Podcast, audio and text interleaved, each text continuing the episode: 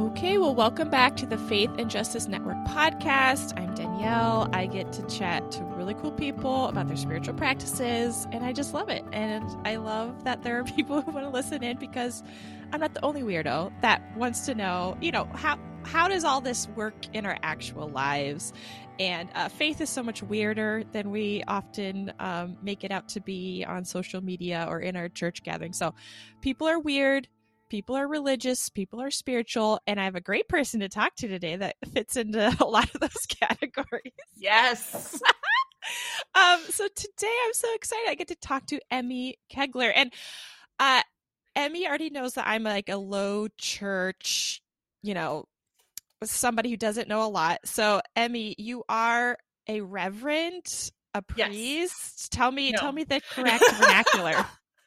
We should just like have you get a, a, die and roll it and see which side comes up. Exactly. Yeah, so um officially uh, like on government documents my title is reverend which okay. is sort of the the catch-all term for um, anyone ordained within a christian tradition uh, within my tradition which is lutheran i'm called a pastor Okay, yeah.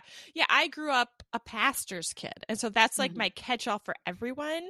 Right. Uh, but then I'm like, I know there's other streams. So, anyways, right. Have... Episcopalian uh, Episcopalian reverends would not be down with being called a pastor. That is not their style. Oh, so yeah. And and like you call them mother sometimes right if anyways yep, i don't know any of these things but we'll just call you reverend no emmy please just for just today. emmy please just emmy oh my goodness so I I've known about you for a, a, while because you know you're on social media and you're a writer, and so obviously the the world of like sort of Christian writers isn't ginormous. So you've been on my radar.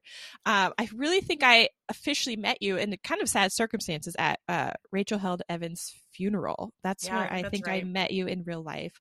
Um, and your and your works are just in this genre I think of as you know books that have helped me say I think I think there's a future for me to be a Christian still because mm. you have just fought extremely hard for your faith.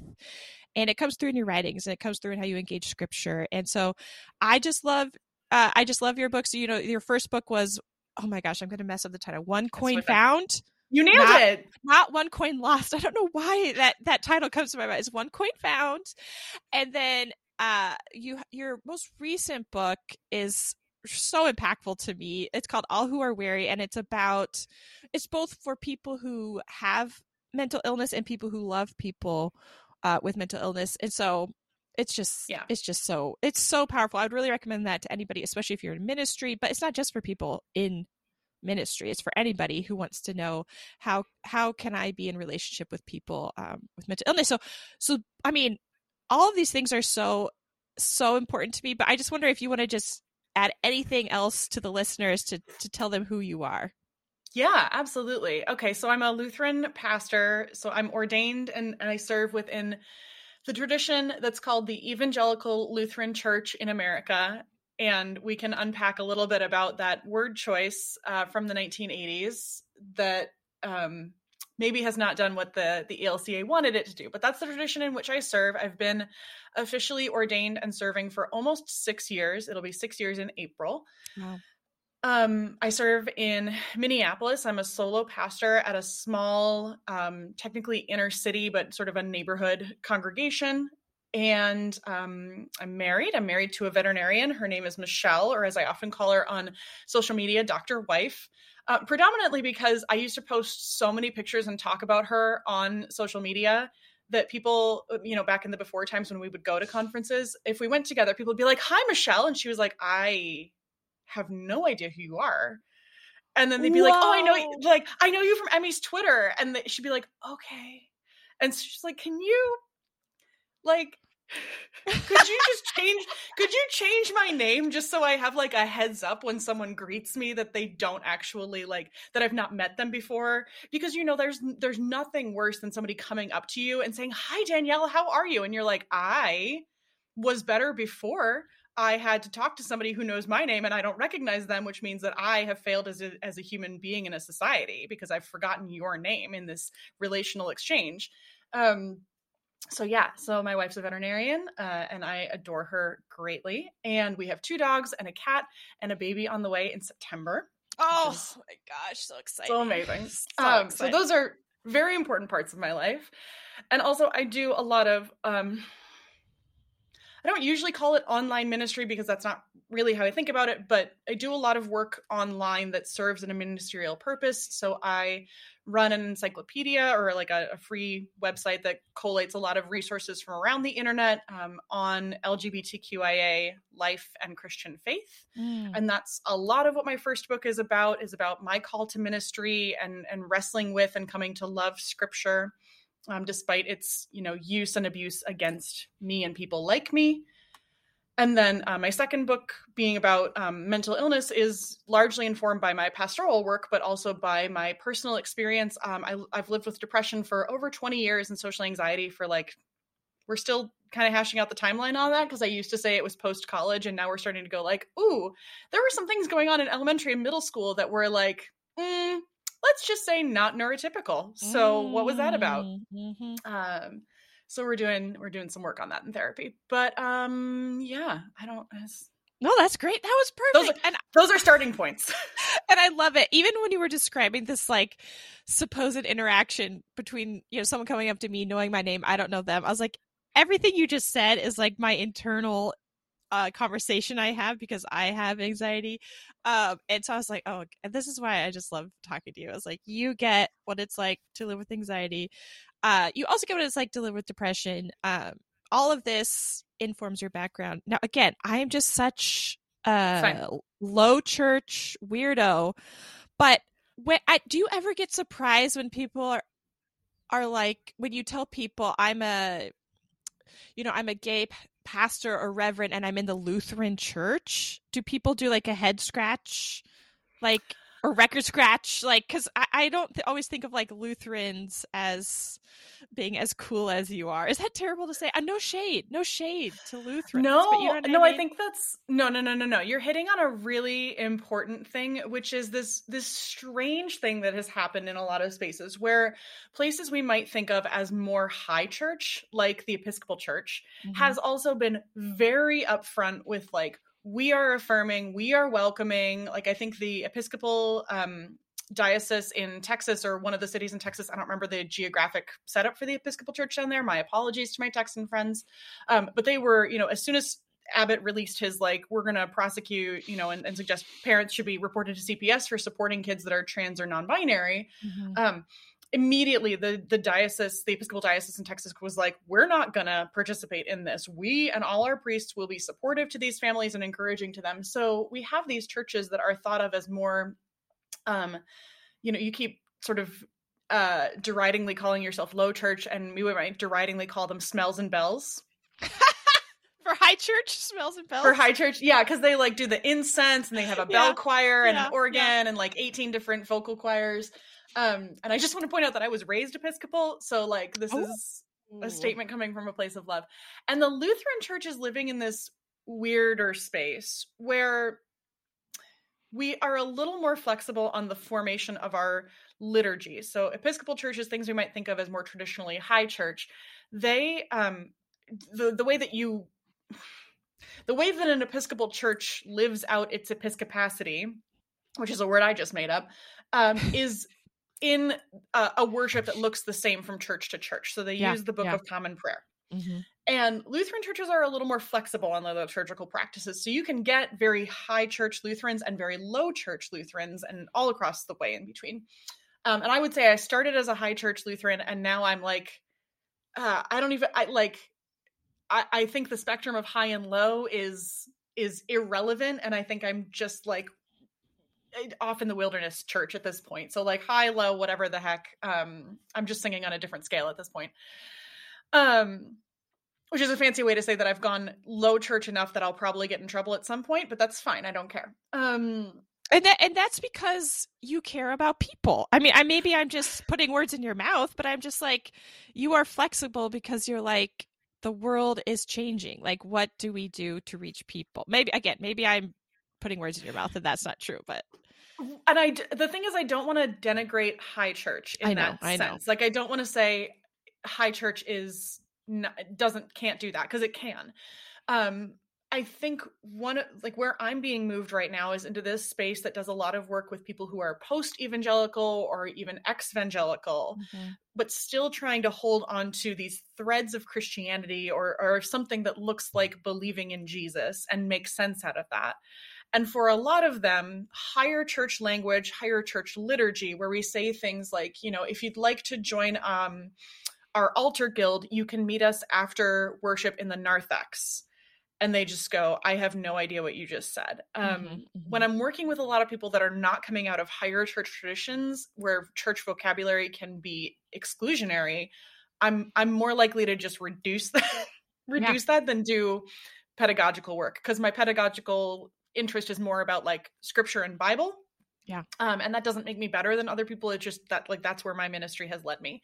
Um yeah and and a lot of that has been informed by work with the the queer community at large since um, 2014 has just been i've really been informed by a lot of the intersectional work that's happening in the lgbtqia community and the ways that christianity um, needs like is so deeply desired within that community but there's mm. so much so much abuse so Oh, I think that's such a good way to frame this because, um, you know, the Faith and Justice Network is obviously a place where people are showing up and being a part of this program because they do want to you know keep some of these threads and then they really don't want a lot of the other ones and i think you're exactly right that the queer community has been doing this work for a really really really long time and uh, there's so much wisdom to be found by people who have said despite all of the ways you, yeah you already said it but all the ways you've used the bible against me i'm still here and i still right. have faith and so I think that's just why it's so powerful to me just to even be an observer of your theology and the work you do online. And that's why I want to talk to you today because I think, you know, there's some spiritual practices in the way you approach social media. But before we jump into that, I always, and we've already just jabbered so long because I knew this was going to happen. I wanted to ask you, uh, like ask everybody, you know, how are you coming into this space today? Just tell us whatever you want in that regard. Um, yeah. So I'm I'm living in this this tension point of um, we're you know six months out from the birth of our first child, who we've been working towards for two years, um, and we're so so so excited, um, and also you know terrified. And my wife, who is the pregnant one, is exhausted. Um, we're into second trimester, but we haven't really seen her energy come back yet, so that's been rough and at the same time we're you know on this precipice at least in a lot of minnesotan churches and in the twin cities um, where a lot of my colleagues and i sort of consult with each other that we're dropping masking requirements in churches mm. you know making masking mm. optional or some people are saying like all covid protocols are are done like we're not doing social distancing we're not doing anything and um my wife and i are both fully vaccinated and boosted. Uh, we wear N95s basically whenever we go anywhere. She works, um, you know, veterinary space, very open to scientific understandings. Everybody there is masked.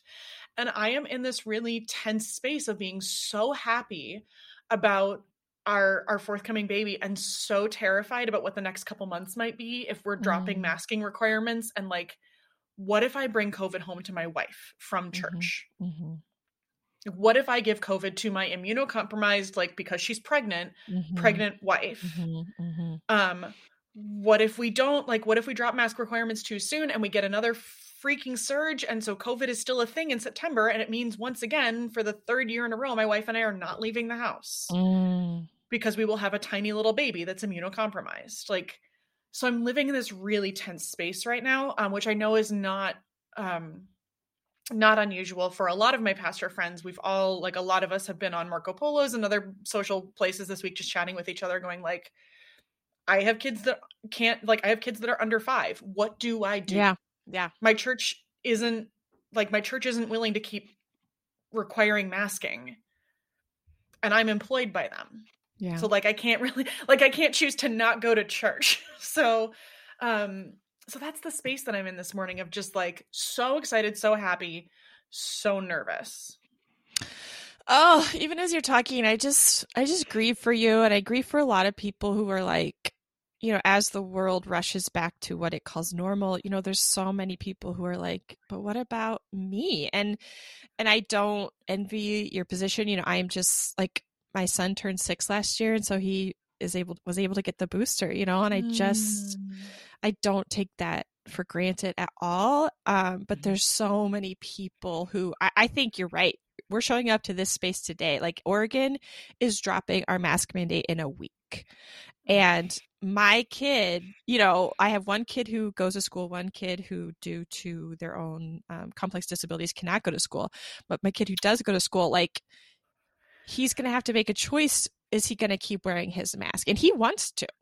He really wants to. And i'm just like i think you should if you want it's so confusing and it's just so hard and just thank you for bringing that tension into this conversation because so many people Good are morning. feeling Let's it get anxious. well, I already was, but thank you. No, yeah, but here's the deal. Here's here's something about my anxiety and depression is hearing other people say, "I'm not okay. I'm not okay, and I'm not going to pretend." Is actually really helpful to me, and maybe that's terrible, but it also speaks to this tension we feel, and, and just the past two years, but really, you know, the past what six years has been such an exercise in understanding like the people with power and the people who hold power like need us to buy into their illusion that everything is going great and you know i'm never going back to that. I'm not sure i ever was there but what do you do? What do you do when you're like things suck? Um and how do you and how do you keep showing it? So i'm i'm right there with you. I'm not as in intense of a space as you but thank you just for showing up and for being somebody in ministry who is holding all these tensions and i just i just really appreciate you sharing that with us. Yeah. How are you showing up today? oh well oh emmy um i actually Don't invite a pastor on your podcast if you I- don't want me to ask the questions back.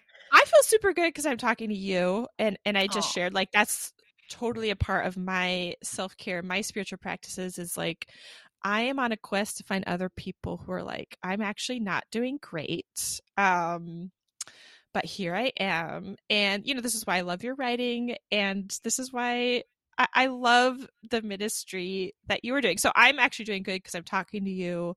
Um, and I, I, maybe I'll just share something really random, but we are trying to find a, a dog for our family. And so everybody in my family is obsessed right now with trying to figure out dogs and what dog would be a good fit for us. So I'm feeling excited, but extremely stressed out about that. And that sounds so stupid to say, but that's true.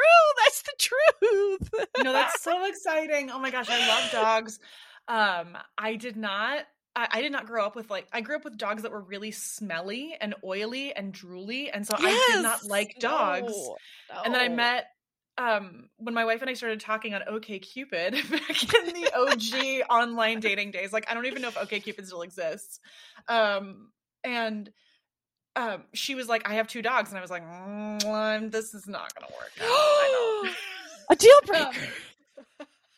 And I was like, okay, but she's really cute, so whatever. And then I met her dogs, and they're these two little Shih Tzus. So they um they don't really shed. They're not smelly. They're very like relatively clean dogs. Um, and they're just the cutest little things.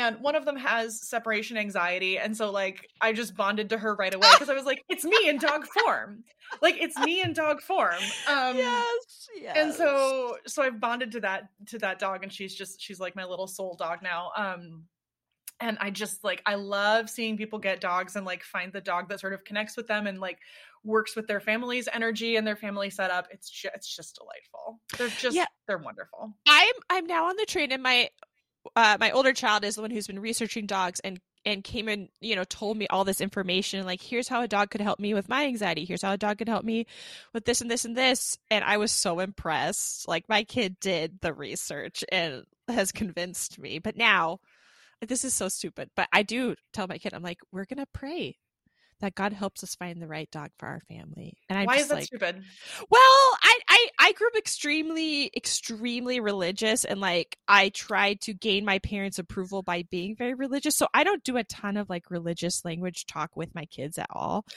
And, and like they have no clue how in how religious I am in my core. But they see glimpses of it and it did make my kid feel better when I was like, we don't have to stress, we don't have to worry. I truly think it's going to work out and that God will help us get a dog. How are we talking about dogs? on this podcast about spiritual Listen. practices. No, I no, am no, no, no, no. shocked right now. Okay, but I'm going to counter that. Um I'm going to counter that and say like owning a dog has been a spiritual practice for me Okay, because it me. means that I I have something that I need to take care of. Um and we saw this Mm. in the pandemic and we see this with people who live with um like sort of you know like chronic and vaguely manageable mental illnesses in the category of like depression and social anxiety where like you still have the capacity to get up and leave the bed and and deal with reality as it is um in a distinction from like um maybe bipolar episodes or episodes of psychosis which i think Mhm. are are different although dogs can absolutely be helpful with those but like when you have difficulty getting up and feeding yourself and taking care of like basic human needs having a dog I mean, having a cat too, because I love cats. Um, but I think really having a dog because a dog will come bug you. A dog will be like, "You need to take me outside. Mhm, mhm, mhm. Um, you need to, you know, you need to feed me." And you know, especially for me with a little separation anxiety dog, like the way that I talk to her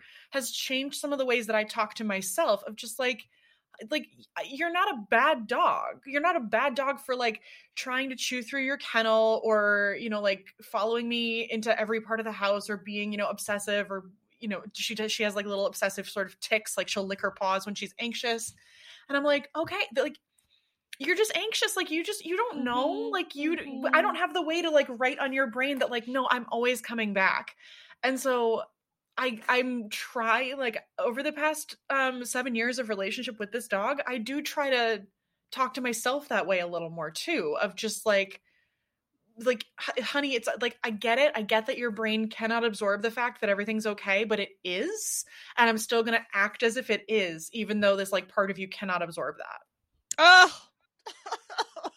so like i will Oh. insist that dogs are a spiritual practice I don't know why that just really touched me. And I am here's the weird thing. I I'm just like cat lady. I'm a hundred percent Oh, cat lady. I have two cats right now, and I've just been like, I'm not a dog person. I don't get it. Um, and so now it's a weird world of being like, dogs can really help people, and they're great for co-regulation and emotional Mhm. support and Mhm. all these things. So I'm on a journey. I totally think you're right, but this is a wild reframing for me because I'm, you know, 100% cat lady. Um, I'm also like I want to say I'm a cat person. We Yeah. just got a we got a new cat a month ago because our previous cat passed away, which was Oh. awful. Oh. Um and we loved him so much and this new cat is like super bonded to me because I'm home I work from home and he loves to he'll cuddle for 3 to 4 hours a day. He'll follow me around just like screaming for cuddles. And I'm like, "Okay, thank thank you." But also like his co-regulation that's not really co-regulating. that's the cat wants snuggles. Um and there will be nothing done until the cat receives snuggles. Uh, versus the dog is just like, if I can sit by your feet, I'm okay. And like, oh, you want Yeah. me in your, you want me in your lap? You want me like right next to you now? Okay, great, I'm on board. And obviously that has to do with the personality of the animal too. Um, but yeah, the dog's just like very consistent, unconditional love and adoration in I think a way that like that God also looks at us in this sense of just like, I'm here for you when you're ready. Like, I'm patient. I'm willing to be part of this. Also, if you don't nurture the relationship with me, things deteriorate for both of us. And so, Mm. like, there's just dogs. I mean, as much as dogs are just a whole nother breed. No, they're another species than cats, but um, who needs to be scientific at this early in the morning? Wow, I just feel I feel like anybody listening to this who's a dog person is like going yes, and anybody who's not is like, what are you guys talking about? That's fine. We're here for everybody. Everybody's welcome to listen. Um, okay, so we could talk about dogs for a long time, but I did want to chat with you about some of the some of the practices you've been doing um, that have been more public facing, and the spiritual practices you've been sort of focusing on inviting people to join you in them. And so this is going to be I mean, and there's other things you do as well, but I attended a online communion service that you did. Mhm. It was just last week. It feels like months ago. It Time like is meaningless. yesterday, but it was last Sunday. Is that correct? You Yeah. you created like a virtual space for communion. I'm just gonna talk about it really quick and then I'm gonna let you jabber about it. But for me, I have a very odd relationship with communion. Just growing up a pastor's kid, we did it every week, and you uh, needed to feel really bad about yourself and confess all your sins. And then you take your little cup of grape juice and your little sliver, and you know so every once in a while there's like a big deal like if you've offended anyone you must go and apologize to them. So i'd always have to go tell my sisters i'm sorry for screaming at you you know and then take my communion. Even like going to bible college going to all these churches was like i dreaded the communion more than any part of the service because i was like you got to whip yourself into feeling really bad that Jesus died for your sins. And I just didn't get any of it. I just didn't understand it. I didn't understand the ritual. I didn't understand what is meaningful for people. It just made me feel bad, bad, bad, bad, bad. Cut to we go to a church that only does communion once a month now. I usually am not there when it does it. Then the pandemic happened. And I don't, I think maybe once I did online communion until you had this space. And it was like really transformative for me to show up and to experience the communion the way you like encouraged us to take it and i don't know how mm-hmm. else to say it besides that i i remember reading this book by sara miles way back in the day called take this bread mm-hmm. and i just was so jealous the whole time i read that book because uh, it's about she had this transformative experience taking communion that led her to becoming a christian all this stuff but i never had that and the closest i think i had was last sunday i was like is this that Sara Miles shit? Like, am I on it now? Like, what is happening? And it was so awesome. And so much of that was because of the intentionality you put into this space. Now, did you have people like me in mind? People like me who are terrified of communion? Tell me, tell me everything. Um, How did this come I about? I don't I don't think I had people in mind who were terrified of communion. Also, I'm going to apologize for being distracted, but the cardinal that lives in our yard, Charlemagne, um, is currently hanging out around my my window, and so I'm just looking at him, going, "Gosh, you're handsome." Um, oh. Uh, I named him Charlemagne. That's not that might not be his. That's name. not his um, God given name. Okay. okay. Right, right, right, right, right, right, right. also, I learned this year that cardinals don't usually leave their like they don't go a mile from where they're born. Like they're just oh, they just hang out. Locavores. Okay. A lo- okay. Yeah, exactly. And he comes to my feeder. I feel so special. Okay. Oh. Um, which I think kind of flows into uh, you know as a like a good pastor who did a lot of youth pastoring i'll just flow you know like I love feeding a cardinal, but you know who really loves feeding is Jesus. Oh, um, look at the birds so, of the air. There we go. Yeah, exactly. So, um, and and my like interpretation and, and expectations when I come to communion has been so radically transformed over the past twenty years, but especially in my work with the queer community, and then especially during the pandemic. And um, I've always just really loved communion.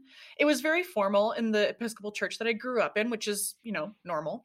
Um, I never went through a first communion process, uh, which is very common in a lot of mainline churches where you have this like children cannot receive until they've gone through a first communion process. And we can think of it in the sort of stereotypical Catholic way where you got to dress up all in white and you like the girls wear a little veil because they're, I don't fully understand it. I think they're a bride of oh. Jesus. Oh. Nuns are brides. So I don't oh. get it. Oh. Um, I find it weird. Um, but the, I understand that that is a tradition that's not mine, so I don't mm-hmm, mm-hmm. really like. I don't understand it fully enough to be able to say it's weird. Um, but it's weird. uh, but so Episcopalians, um, Episcopal churches, Lutheran churches, United Church of Christ, Presbyterian, Methodist, etc. They usually have this process of education around what is communion and do you fully understand it it's often sort of age or grade based like okay the third you know third grade sunday school goes through this couple months lessons around first communion and then or around what what does communion mean for us? And then you know maybe on monday thursday on a pentecost sunday or some important liturgical calendar day um please tell me if i need to like drill that down a little more. Um, no it's um, good. I think you're good. Yeah. okay um then then you know like the kids get to have their first communion i didn't have that because we switched churches and the church that we left did first communion later and the new church did it earlier so, like skipped it yeah. I just skipped. I just like I got there and they were like, "Here's communion," and I was like, "Oh, okay, great." Um, I I was not you know perturbed about that, which is funny considering how hyper religious I was. Um, which was not I think about pleasing my parents. Uh, I remember reading an article 15 years ago that was like some people just have very strong inclination to religious faith from a DNA perspective. Like they could trace it sort of. Mm. And so, and this was during the like early zeros when we were like, hey, you guys, we've like cracked the genome. Let's like figure out all of your personality traits based on your DNA. And then the world fell apart and we were like, never mind, there's some got other things to do. Um, I'm so sorry. This is just the way my brain works, which is why I have an editor. Communion. Um, the thing that I've been really moved by, especially in Lutheran practice um, and theology, is this idea that it's not just a remembrance of um, the the action that Christ took for us 2000 years ago which is very meaningful for some people right? And that's more common in Episcopal Methodist Presbyterian churches. Lutheran theology talks about Christ being truly present in that moment of communion and especially in that moment of of one person saying to another this is Christ's body given for you. This is Christ's blood given for you.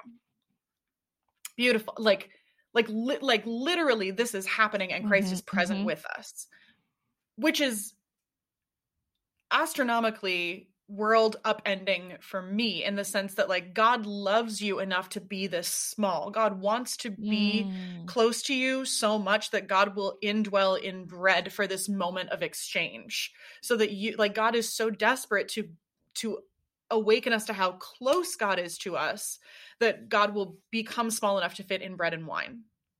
Wow. Um like I love that. That like I'm very on board with that and especially for um people who've been ostracized by the church, people within the queer and trans community, people who, you know, are left out of church for any number of reasons to say like God is fully present to you in this moment without barrier um, is really transformative for me. And I tend to fall a little more towards the like uh open and we so so uh the debate is often called like open table or closed table. Uh, where a closed table is you need to be a member of the church or you need to be a member in good standing or you need to have gone and apologized to your sisters in order to be able to receive um, you need to have gone to confession the night before if you grew up in a roman catholic practice um, i'm much more in an open table um, to the point of being basically heretical which is mm. like G- the promise that i was taught in lutheran theology is jesus said this is my body given for you to a whole group of people including the person who's about to betray him Mm-hmm, mm-hmm. I do not have, if, if Jesus has promised to be present in the bread, I do not have the capacity to say to someone, you don't get Jesus. That is not a capacity I, as a human, feel like I get to make. Now, I get that people come to the table in a different way, and I don't, like, I don't want to say my way is better. This is just like where my ministry and my work has led me to say, like, Jesus is here for you, and I'm just the conduit who can speak the words so that you can hear it from someone else. Um, and that became so important and and um upside and, and turned upside down again for me in the pandemic where mm-hmm. a lot of churches including the lutheran church said we're going to fast from communion while we're doing online worship so like especially in march 2020 when just like everything you know not everything yeah. but a good number of things mm-hmm. shut down you know we talked about like everything shut down but it didn't and that's why we're still in a pandemic two years later is because we didn't have the capacity to shut down our society um, and just you know stay home and w- sort of wait it out um, I mean, there's that's reductionistic, but I know like that's one of the major reasons that we're still here. Um, but the church said like we're going to fast from communion because um, because of reasons. But what it came down to, um, in particularly in the Lutheran Church, is like virtually performed communion is not real because you mm. need to be mm. physically present to the other person. And I was like, says who? Mm. And they were like the presiding bishop, and I was like, "Cool, bye." Like, I don't, I, I just, I, I will go on record right here. Mm. My bishop knows it. The presiding bishop, I probably doesn't know who I am, but knows that churches are doing this. I don't care. Jesus said that he would be present. Jesus said, "This is my body. Do this in remembrance of me." Like, I do not have the capacity to say, "Oh, but it doesn't count if it's digital." Mm. Right? Because then can we start saying, well, it doesn't count if it's not bread, if it's not pita bread, if it's not like bread the way Jesus would have made it. It doesn't count if it's wine. So, like, if you're an alcoholic in recovery, you have to drink wine for it to be real. Because Jesus, like Jesus used a cup of wine, so like, yeah. wh- how, when are we going to start putting like these, like the physical restriction really was not, I was not down, and um, what that opened up for me, and just the reimagining of what communion can be, rather than you know do we do wafers or bread? Is it you know what wine do we have? Blah blah blah blah blah. And this this idea of like this is a real thing for for the proclamation of God's presence and love with us. Why would i limit that? Yeah. And why would i limit that to you know w- w- and where I've been led with um, what what you've just been talking about with the Emmaus table is this has been knocking on the door of my mind for like years of just like what if we used the virtual capacities that we have to do some kind of Christian community online. Um, and you know, like people have been inventing this since social media existed, but now we're just so used to it. Um, and just saying like what as people are returning to the building, which is what everybody wants to do, like not everybody, but well, a lot of churches like, let's get back to the building, right? Where does that leave immunocompromised people? Where does that leave people who are disabled and physically cannot access a building? Where does that leave people who are anxious? Where does that leave people with autism for whom, like, you know, if your church does smoke and flashing lights, that's like literally not a safe space where does it leave queer and trans people who don't have a community around them that will serve them and respect them as they are mm-hmm, um, mm-hmm. where does it leave like new moms or parents with like toddlers that run around and scream and won't stay in the nursery and yes! just like there's there's so many people for whom communion has been inaccessible and it became accessible during the pandemic because as things you know we had this whole like we're going to fast from communion and then as the pandemic dragged on we kind of dropped that language of just like oh uh okay it wasn't like oh the fast is over. It was more just like we're not going to talk about that anymore because i mean my church was online for 15 months. Yeah. Um and so that that fasting was not possible for us. And um i mean i di- i didn't make it a requirement. I'll say it that way. And so so so isn't that interesting how like the pandemic has forced it sounds like the pandemic forced you know the lutheran church in some ways to be like okay we have to reimagine communion just for this time. And you're like well why not? Why does it have to be just for that time? And i think that's fascinating how sometimes just like these world events can create these these quite large shifts in theology and in practice. And I love you because you're like, well, I'm not going to wait around for all of y'all to get on board, but I'm going to take the energy of this time and say, um, there's always been people who've been excluded and we've just ignored them. And here we go. We're not going to do that anymore. And that's the vibe I got, you know, from, from, uh, your communion service, which was called the Emmaus table, right? Is that, am I yeah. getting this right? Okay. And I just want to point out there is also, there's a church that meets, I think in Portland or Seattle area, I can't remember which, that is called Emmaus Table, and I feel a little bad that I like very familiar, but I don't sorry know. about that. Um, but yeah, and so um, I am going to do it again. Um, I've now booked like more. I've figured out family calendar wise because I'm like telling my wife like I think I need to do this, and she's like, mm-hmm. I don't remember if you remember, but we're having a baby in six months. Could you not do more things? Um, and God bless them. Like some of the church ladies at my church are like, you need to back off. You like you need to stop taking on more things. Yeah. Um, just about like random like i was like oh that's fine i'll coordinate the super suppers and they're like okay you can do it this year but like you have a baby on the way um but yeah so i've got some things booked and and the six month vision is to get emmaus like if there's enough desire for people to keep coming back that we'd create you know sort of a um a, a, a, an authority sharing or a leadership sharing space. Um, mm-hmm. A lot of my work has also been informed by 12 step work. Um, because I grew up in a family um, with alcoholism, and so I go to Al- like Al-Anon, um, which is for families and mm-hmm, friends of alcoholics, mm-hmm. saved my life in a lot of ways. And one of the things that Al-Anon does is create like a very flat leadership structure yep. within each group.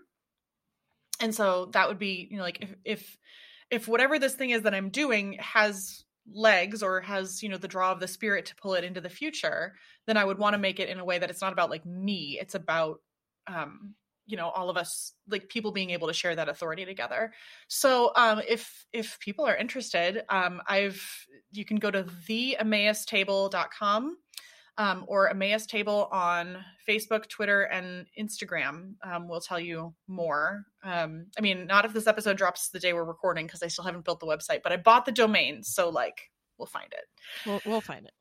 But yeah, okay. this, yeah just like how do we create that invitational sense? And that was what i really wanted to do um at emmaus table. And i, I think it, i think it kind of worked first time around. We'll see how it keeps going.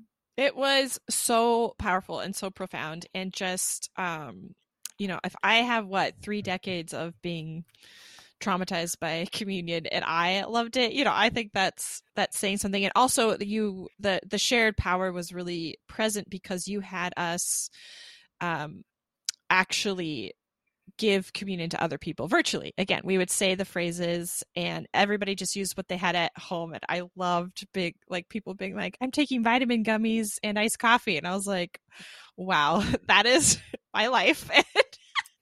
And it was so cool because, I mean, I'm tired of being alone in my head with God. Mm-hmm. You know what mm-hmm. I mean? Like, I need mm-hmm. avenues to be able to experience and reclaim parts of Christian faith. Um, and while still having that awareness of like, this hasn't worked for everybody.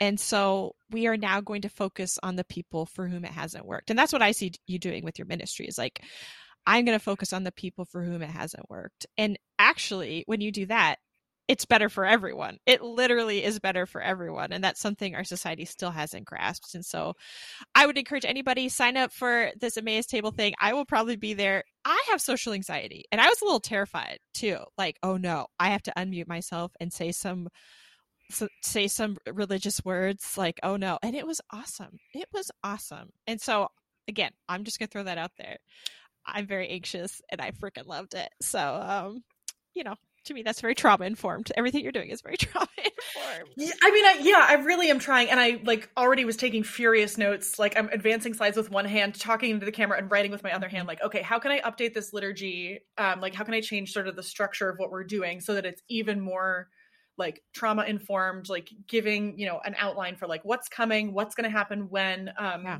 i can't remember what that's called um dang it. Like scripting oh, something a, like that yeah it's called a social narrative there um, we go. um, sometimes so like and that particularly within like autistic and neurodivergent communities and i literally just like sat down and taught myself about this last week after participating like it, not important but um i knew what that i knew that phrase i hadn't really like concretized it in my head but just like explaining like this is what's going to happen and these are sort of normative emotional reactions to help people who are like I don't know how to be in this space understand like this is what a like a common response looks like. And that's been happening for me for years around communion where people will come up and I'll like put bread in their hand at church and they're like thank you and i'm like yep you mm-hmm. can say that mm-hmm. but they just have this like anxious look on their face like am i allowed to say thank you so that's now part of our communion liturgy where i say like and I have it in the bulletin so people can read it. Like you can say thank you, you can say amen, you can just nod your head in quiet acceptance. Like like you can do all these things, but like people are so I'm experiencing how many people are hungry for that kind of connection with God that Sara Miles captured so well in her book because I loved that book so mm-hmm, much mm-hmm. and it's you know the perfect encapsulation of like what high church can do pedagogically and dis- and and eh, spiritually and and invitationally um but like people are hungry for that and it, the more we can create avenues through which people can feel like they can approach the communion table and hear these words of like god is here for you mm-hmm. that's hugely transformative. and, and that's, that's, what like, it's about. It's not about you feeling bad about jesus dying for you. This is about literally god's presence in your life. And so so powerful and it just it just really helped me be like i can engage in Christian rituals and and sacraments where I, I think up until the past few years I've been like I don't think I can do this anymore. Um, the sacraments in particular. I will say some of that is because of listening to the way Christian gatekeepers talk about sacraments is really upsetting to me, but you're you're the opposite of that. That's why your space is so great. Um, I, I got it. We got to be respectful of time and yes, your time. Right. But I want to say we just talked about really, really spiritual things.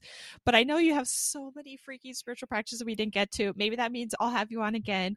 Uh, but I will say I just saw your Twitter and you talked about making a casserole as like this pinnacle of of um of your life. No, that's too that's that's overstating it. I was like, we got to talk about we got to talk about the ministry of casseroles. Can you please tell us about yeah, this? Um, so I, I think like I, I want to call it the spiritual practice of of of homemaking.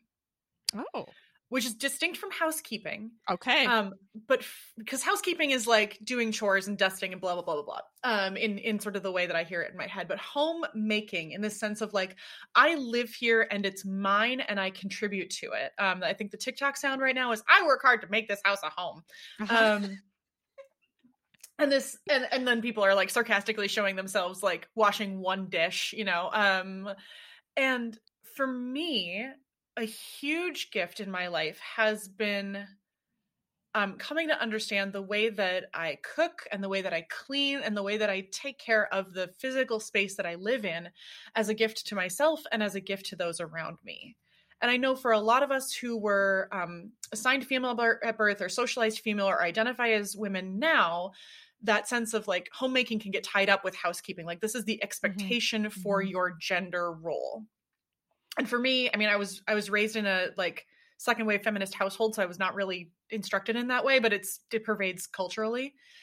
And for me, this idea of like I'm washing these dishes and I'm giving a gift to my wife. Or like I am gonna go make myself my, my Lenten practice is actually to make myself breakfast because I fall off the wagon of um, eating anything for breakfast besides coffee quite often. So my Lenten practice is that I have to eat like I have to eat before I drink my coffee.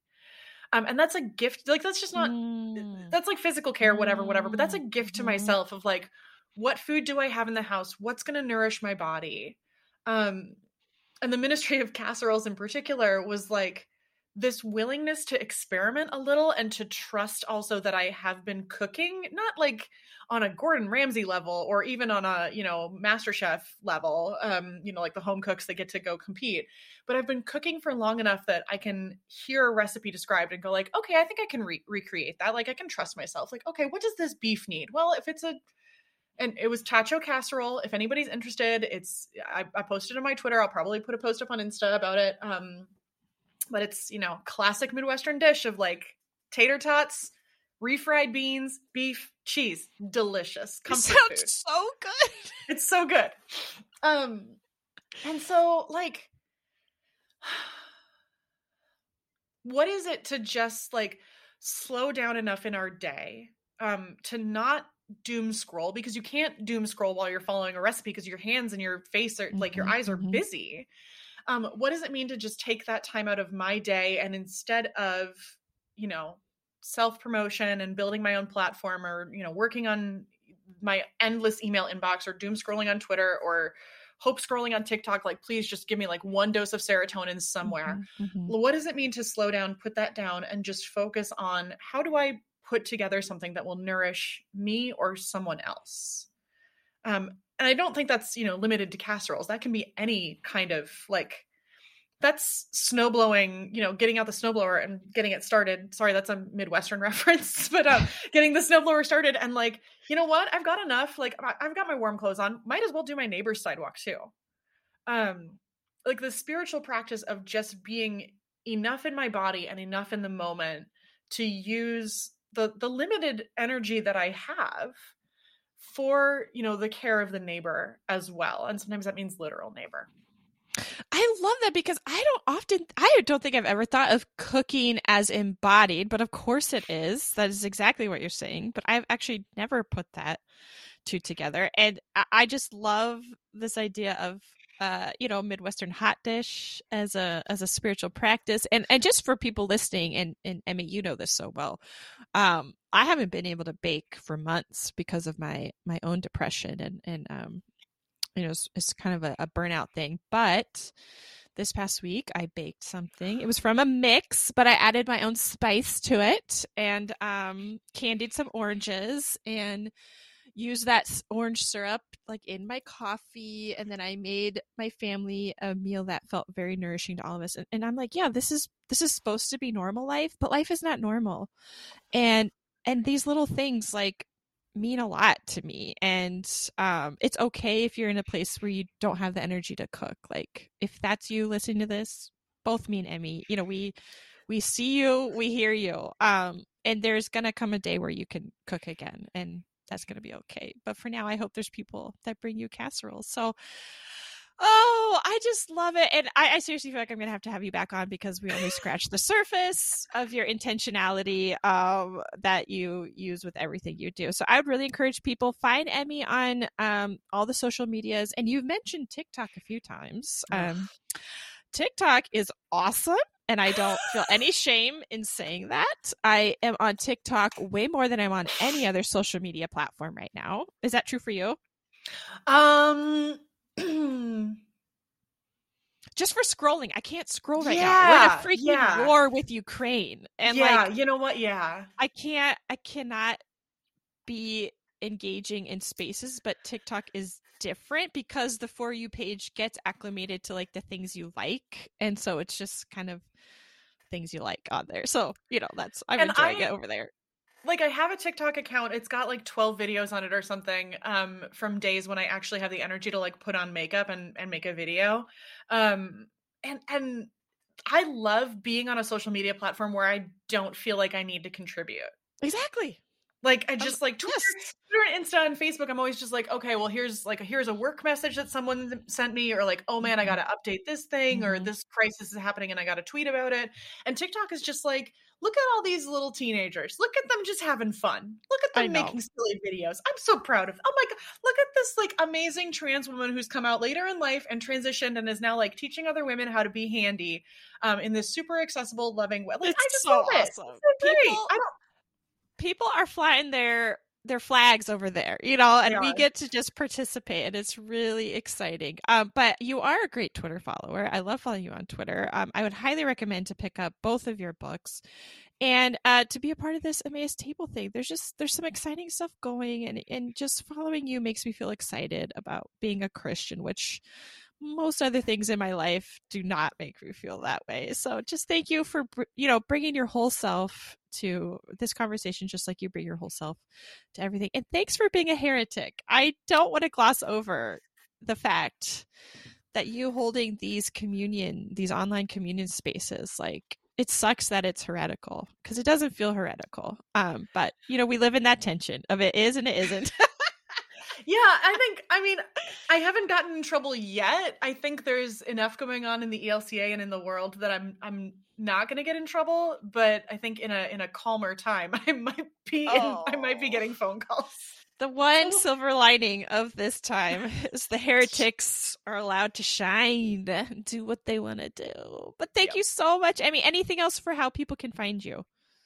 No, um, yeah, you can find me Facebook, Twitter, Instagram, TikTok, all at Emmy Kegler. That's E M M Y K E G L E R. You can also find me. Um, my I have a website at emmykegler.com, um, which has you know scatterings of different writings and other podcasts that I do. I do record another podcast um, that drops weekly. I'm a co-host on Cafeteria Christian, along with Nora McInerney, uh, my friend Natalia Terfa, and Jesse Ross.